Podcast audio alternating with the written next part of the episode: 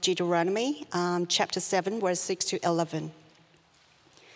For you are a people holy to the Lord your God. The Lord your God has chosen you out of all the peoples on the face of the earth to be his people, his treasured possession. The Lord did not set his affection on you and choose you because you were more numerous than other peoples, for you were the fewest of all peoples. But it was because the Lord loved you and kept the oath he swore to you as this that he brought you out with a mighty hand and redeemed you from the land of slavery,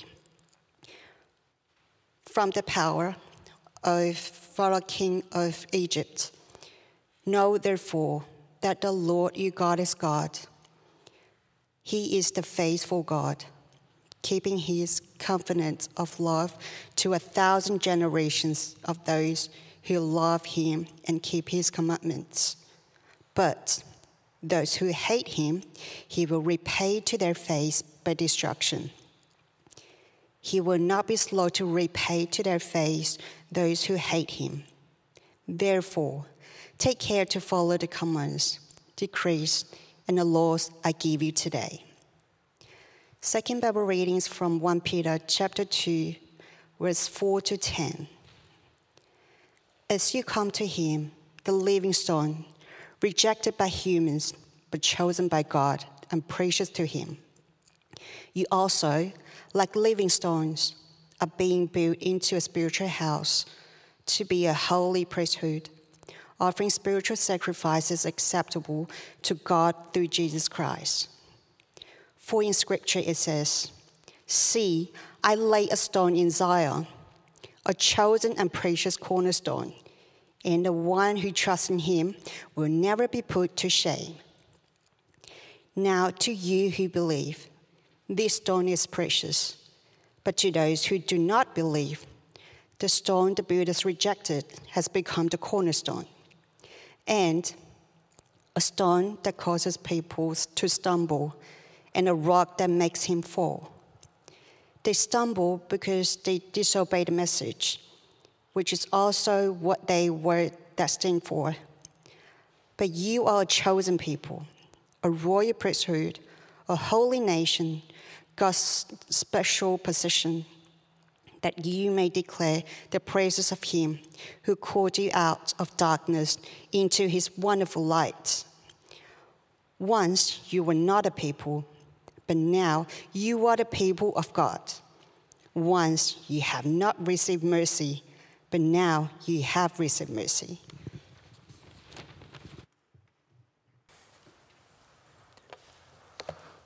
Well, good afternoon. My name is John Forsyth, the vicar here at St Jude's, and a very warm welcome to you if this is your first time here. We're delighted that you can be here.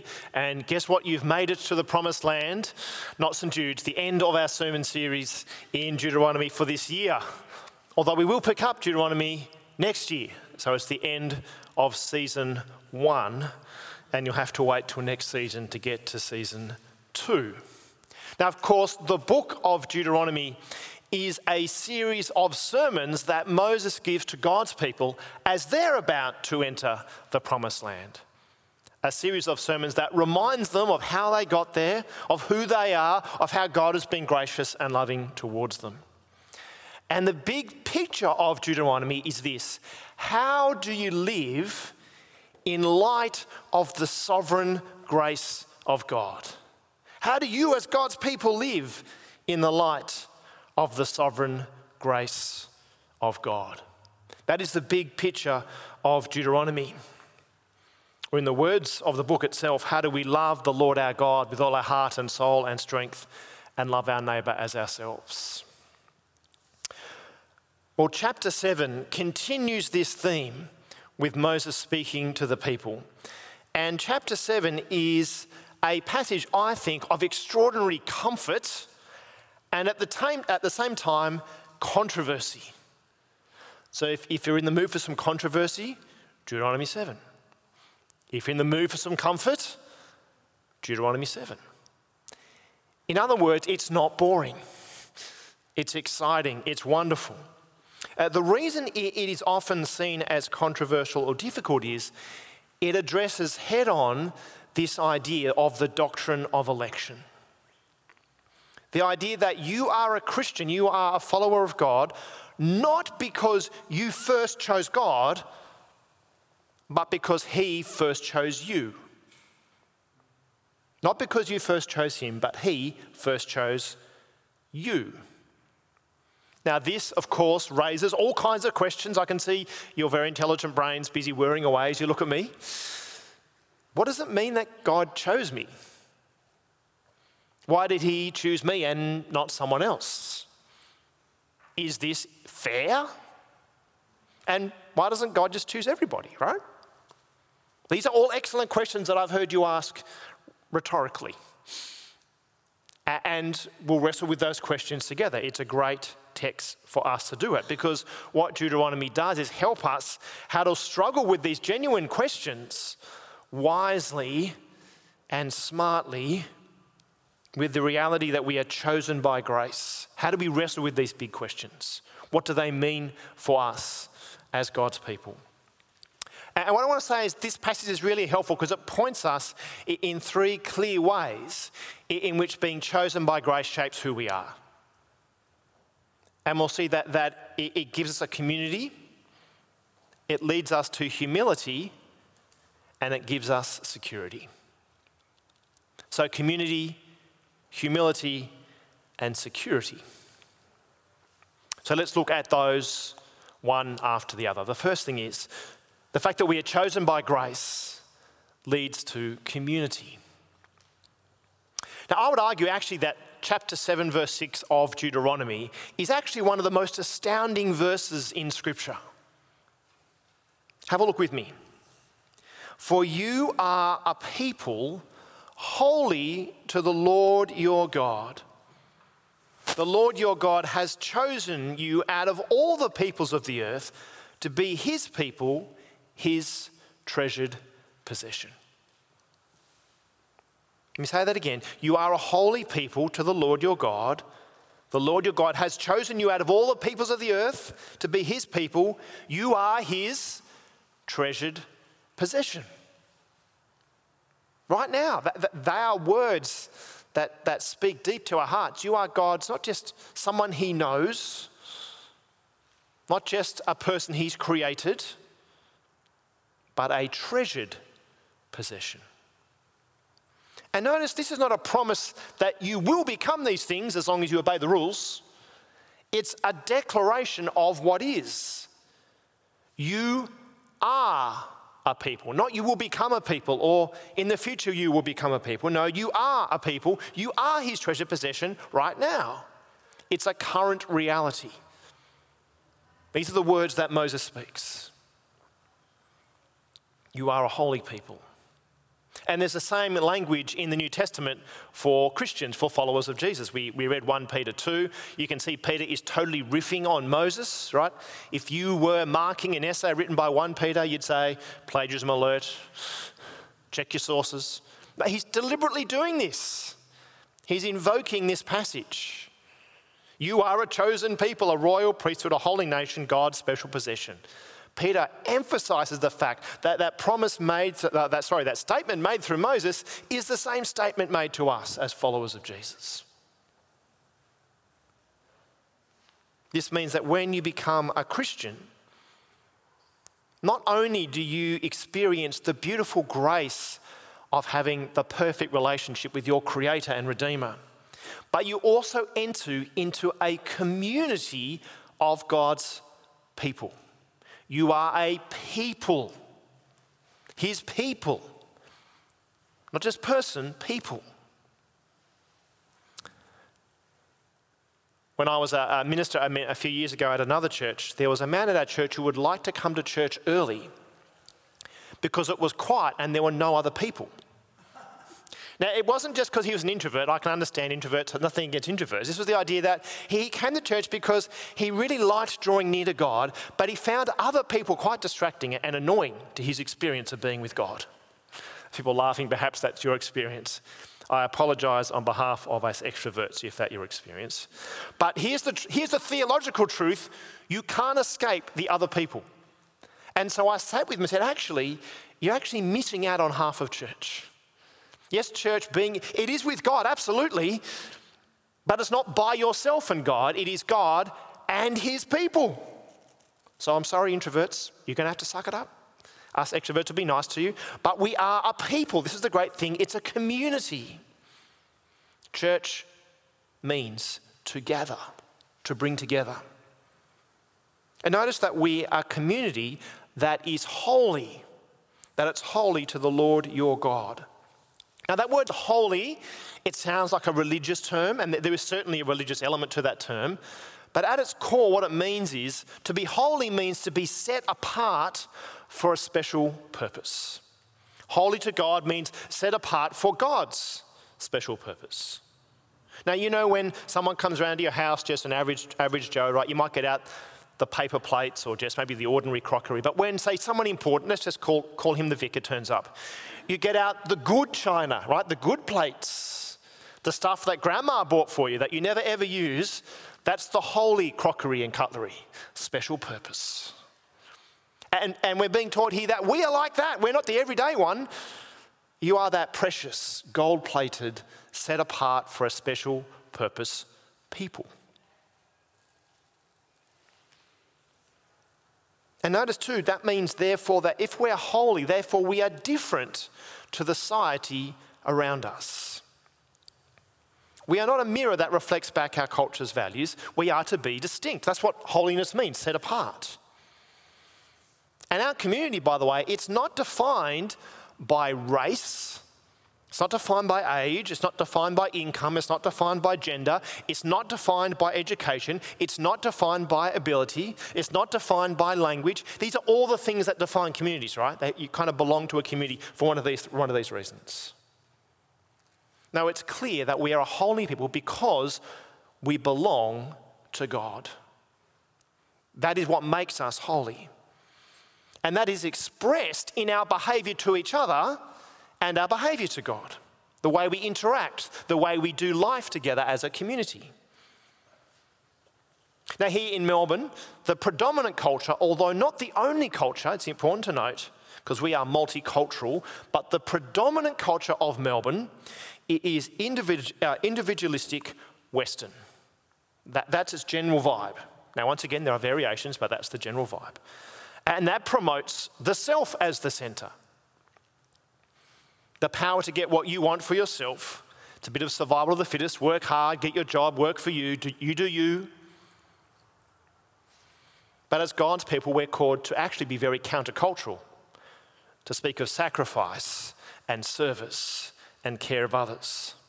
And that means if we are to truly live out the fact that we are God's holy people, his treasured possession, we actually are radically different in the way we use the big three things that mark out your culture how you look at sex, how you look at money, and how you look at power. Our culture says when it comes to sex, well, that's used for personal, individual fulfillment and expression. As long as you have consent, you can do what you want. The Bible calls God's people to see sex very differently. It is other person focused. It is for building families and communities, not just consent, but something even deeper. It's about covenant, marriage. Our culture says when it comes to money, that's your cash. You've worked hard for it, it'll give you security, build up your nest egg, build up your portfolio of your property. Depend upon it for your future. Spend it on, you want, uh, on what you want, build your dreams, and then buy your dreams. That's what you do with money. But to be God's holy people, we use our money instead with grace and generosity. We recognize that it's actually a gift from God. And it's not what gives us security, but it's actually being used to give away and care for others and to love others we see, particularly in the scriptures, a call to love those who are poor with our money. In fact, if you read on through Deuteronomy, you'll see that there are these laws, particularly in place for the poor, for them to be looked after. There's these gleaning laws that you don't take everything. No, no. You use what you have in the service of others. Radically different worldview because we're holy. When it comes to power, uh, you should use your power, or I like the trendy word, if you're an influencer, right? Hip with the kids. Uh, influencers promote themselves, right? They are the product. You got to get ahead, you got to have an image, you got to craft it, then you can sell stuff. Interestingly, I think there's an increasing awareness of the problems of power based relationships culturally. Uh, our kind of cultural's, uh, uh, our society's goal is kind of if we get the power relationships equal, then everything will work out. But the Bible says something far more radical. It says if we are to be a holy people, it's not just about redeeming power structures, it's actually about redeeming power itself. And that you don't use it to serve yourself at all, but you use it to serve other people. To be a servant leader is the call for God's people. Not to promote yourself, not to serve yourself, but to use the gifts and abilities and power you have in the service of other people is a radically different way of seeing power. And can I say, there's actually an incredible beauty and attractiveness about a community that actually lives this out. People say, wow, here are different races, people with different amounts of money, all coming together, sharing and loving, where power is used to serve and not oppress. It's a very attractive picture. Uh, one of my friends uh, has uh, a daughter who's a young single woman. She's 24 years old. Uh, she likes to go out and party. Um, she's not a Christian. In fact, she said she finds Christians boring. And so my friend asked her and said, Okay, you're a young woman, young single woman. When you go out partying with your mates, do you feel safer if you go to a Christian's place or to a non Christian's place for the party? Where do you feel safer? And there was a pause. Christian.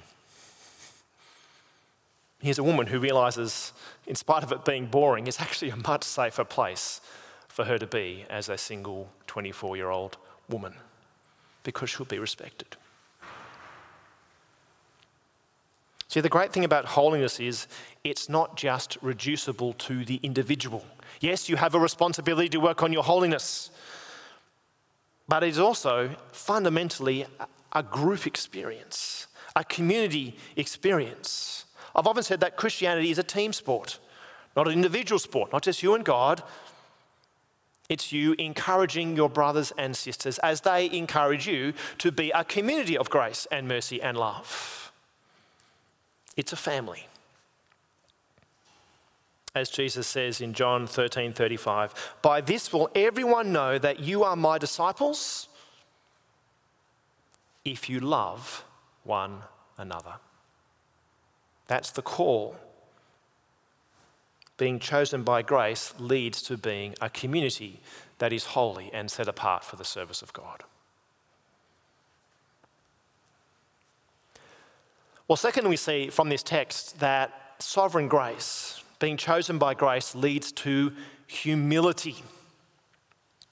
Because there's a danger here, isn't it? If, if you genuinely believe that you were chosen by God, it's very easy just to slide into arrogance, right? Hey, check it out. God chose me. I've got God on my side. I'm kind of a big deal, right? This is, this is a big thing.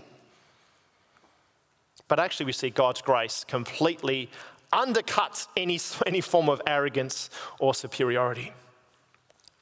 Now, when I was in primary school, uh, we used to do this thing at lunchtime where uh, we'd want to go play cricket or we want to play football at lunchtime, and we'd have two captains, two kids be picked as captains, and then everybody else would line up against a wall. And the two captains would take it in turns, picking who they wanted on their team. Anyone else do this at their school? Well, you, everyone's nodding, yeah, yeah. The competitive people are like, yeah, I was the captain. I am the captain now. That's right. Uh, and there was a rule, right? You either had to pick your best friend, right?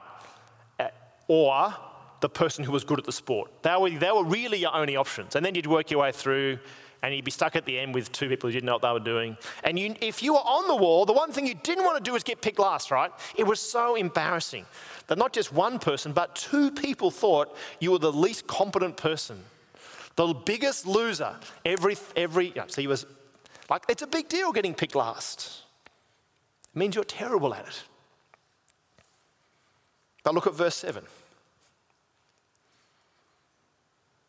The Lord did not set his affection on you and choose you because you were more numerous than other peoples, for you were the fewest of all people.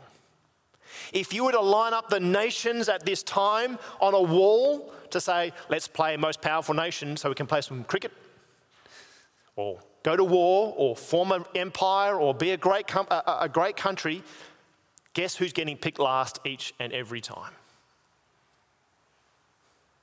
You were the fewest of the peoples. In other words, they're actually not impressive. And it's a reminder, too, that we are actually not that impressive. God didn't pick you because you were great. In fact, we are the fewest. We are the ones who are picked last. See, verse 7 so clearly teaches us that it is about grace and not greatness that you have entered God's kingdom. God does not say, I chose you because you are special. That's what your grandparents say to you, right? That's the job of grandparents. Grandparents don't see original sin, it's one of their blind things, right? And the grandparents will agree with me, their grandchildren are perfect. Not so with God. He says, No, no, no, I didn't choose you because you're special. He says, You're special because I chose you. You see how that, that is so deeply humbling. There's no, there's no place for pride. There is nothing special about you or me that God says, Ah, oh, I can't wait to get John on my team. Then you watch the kingdom of God fly at this point. Now, you might say at this, point, uh, at this point, look, isn't this deeply unfair? This is one of the big challenges, of course, with the doctrine of election. Why doesn't God then just choose everybody, right? It seems unfair that, that He just chooses some people and doesn't choose other people. That's a big challenge. But there's a bigger challenge if you deny the doctrine of election. Let me explain. Let me say, someone asks you the question uh, why are you a Christian if you are a follower of Jesus, if you're a Christian, and a colleague, a dear friend at work is not? You can answer that question well. Um, uh, I'm, a, I'm a Christian because I've accepted Jesus into my life, right? The kind of Christian summary statement. And then I could push you a bit harder and say, well, why did you accept Jesus into your heart and not your friend at work? Oh, I was willing to see Jesus as Lord and recognize my sin. But then I can ask the next question well, why were you willing to recognize Jesus as Lord and your own sinfulness and not your friend at work? You can see you can keep asking that question and asking that question, and ultimately you've got to come down to this either there was something about you that got it right, or it was grace. The only reason you are a Christian, if you are a Christian, is grace. It's not because you were morally a little bit better or biblically a little bit smarter. Because you've got to pick something. Is there something about you that meant you got it before your friend at work did, or it is God's grace? You've got to pick one of those two things.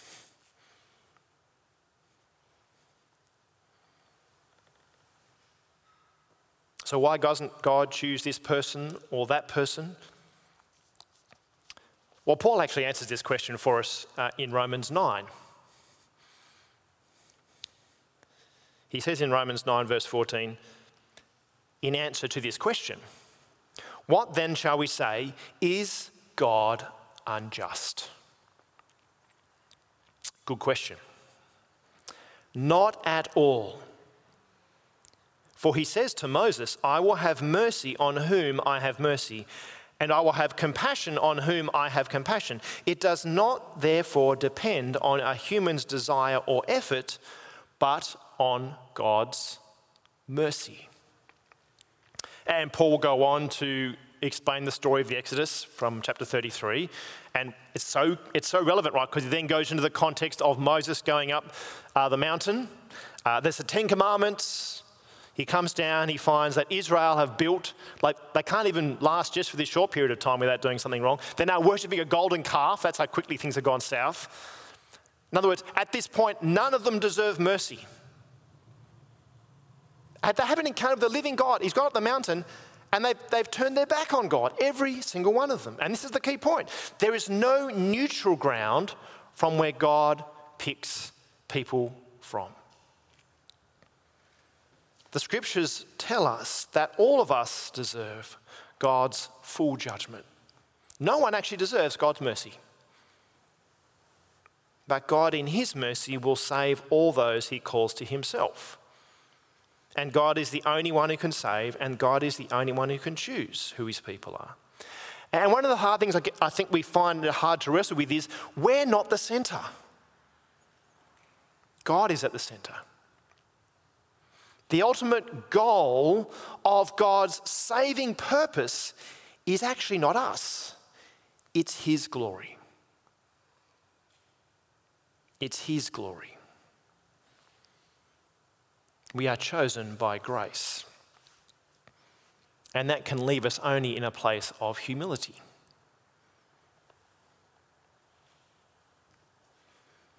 Well, thirdly, we see here in this text that being chosen by grace leads to security. Now, the very fact that we are saved, not because we've earned it, uh, is the fact basically that God has redeemed you because he loves you. And this means that you and I actually have astonishing security. In other words, God loves you because God loves you. In other words, it's not about you, it's actually about Him. He loves you because He loves you. And there's nowhere else where you get that love from than from God.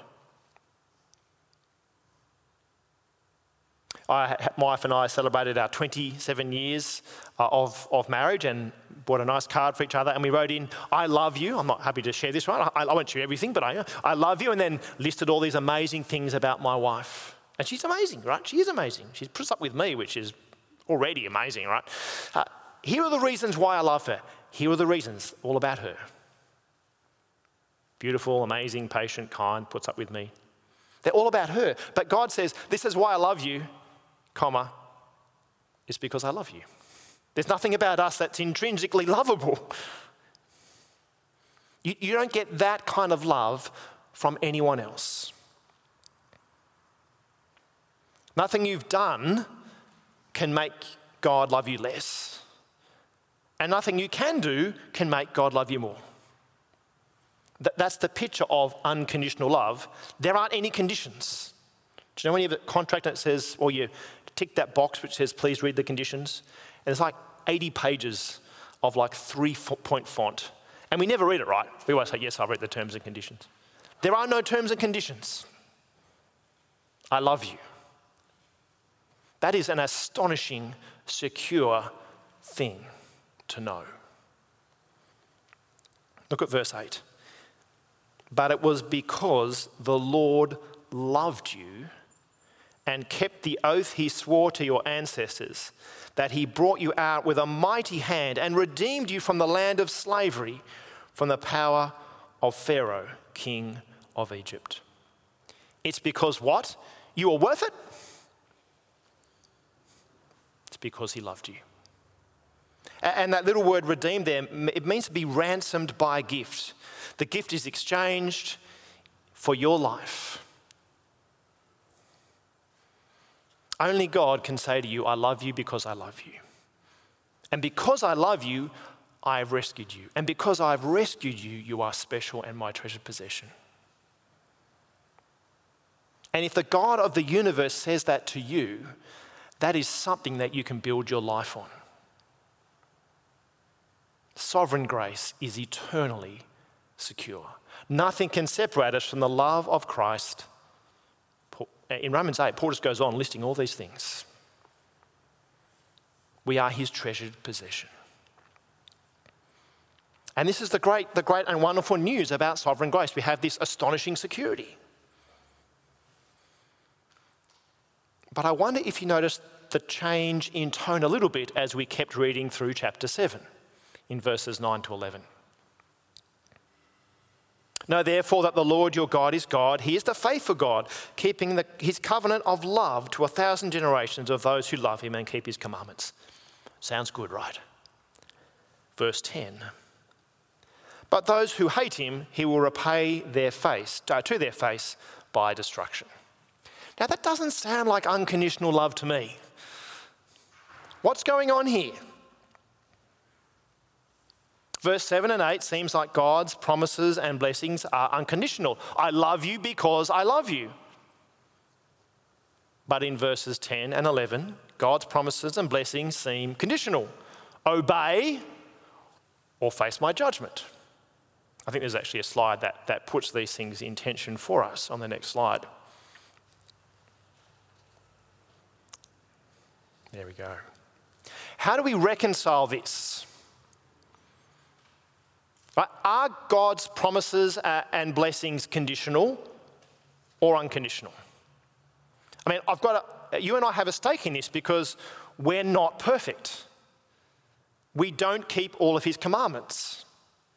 I haven't always loved the Lord my God with all my heart and soul and strength, let alone love my neighbour as myself. I haven't done those things. So, uh, where do I sit here? Okay, here's the answer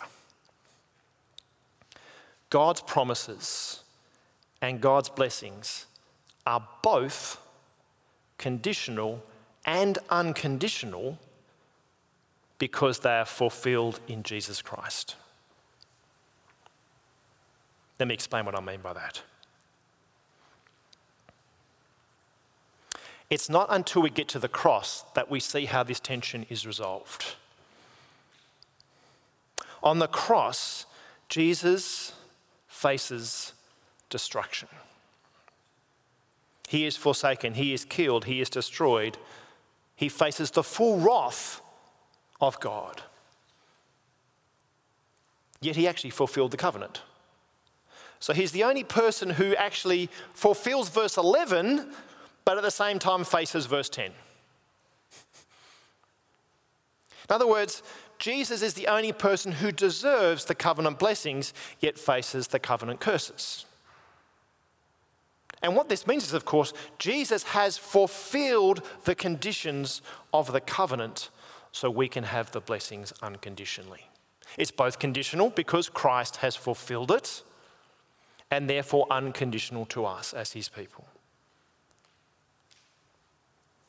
Because if you take Jesus out of the picture, you're left with two options. You can kind of go with the liberal secularist viewpoint, which is look, God loves you, you can do whatever you want, right? Unconditional love, no law, have fun. Or you can go for the religious moralist worldview, which is look, do the law and then God will love you.